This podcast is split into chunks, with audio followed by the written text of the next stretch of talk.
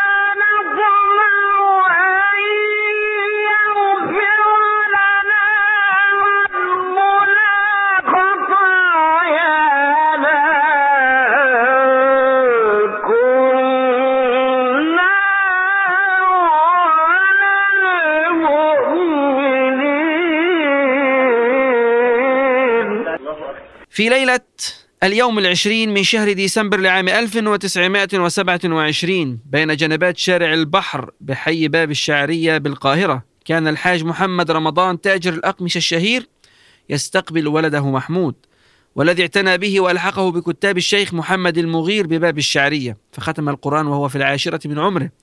ثم راجعه على يد الشيخ سعيد الكبابجي وجوده بالأحكام على يد الشيخ سعيد عبد الله من أشهر قراء القرآن الكريم بحي باب الشعرية والذي كان له دور كبير في ظهور الشيخ محمود محمد رمضان بأن أجلسه على دكة التلاوة وهو في الحادية عشر من عمره وقد أثنى الجميع عليه منذ سماعه للمرة الأولى. احتضنه أحمد صبرة الملحن الشهير وعلمه المقامات الصوتية.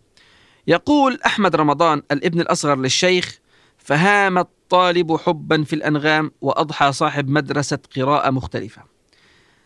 حين صدر القرار الملكي بتحويل مدرسة التجارة إلى كلية التجارة لتتبع جامعة القاهرة أقيم حفلا كبيرا لتلك المناسبة. وكان وقتها سن الشيخ رمضان تسع سنوات وقف أمام مرآة منزله الصغير بباب الشعرية استعدادا للذهاب إلى حي السيدة زينب حيث مقر الكلية الجديد. معهد التعاون حاليا. ليتلو بصوته المميز آيات من الذكر الحكيم في افتتاح المقر. بادئا التلاوة بعد مقدمة من مدير المدرسة جاء فيها عبارة مع القارئ الطفل المعجزة محمود محمد رمضان. دخل صاحب مقام الكرد الإذاعة متأخرا في عام 1972 فيما كان رفقاء جيله قد انضموا للإذاعة المصرية في منتصف الخمسينيات وكان انبهار لجنة الاختبار مثارا للجدل فقد كان ضمن أعضاء اللجنة اثنين من الموسيقيين. فبعدما أنهى التلاوة صاح فيه أحد الموسيقيين متسائلا ما هذا الذي قلته؟ فرد بتلقائية شارحا للمقامات فعقب الموسيقي أنت أتيت بأمر صوتي صعب التركيب لكنك لم تؤذي الأذن أي بدون نشاز. فيما يؤكد تسجيل النادر على أن الشيخ رمضان لا يأبه بالمسميات حين كان صوته يجدو في حفل افتتاح المعهد الموسيقي العربي برمسيس في عام 1968 أي قبل دخول الإذاعة بأربعة أعوام. وبعد 53 عاما وخمسة أشهر وفي صباح الخميس الثامن والعشرين من شهر مايو لعام 1981 انتقل فضيلة القارئ الشيخ محمود محمد رمضان إلى جوار ربه. رحم الله فضيلة القارئ الشيخ محمود محمد رمضان.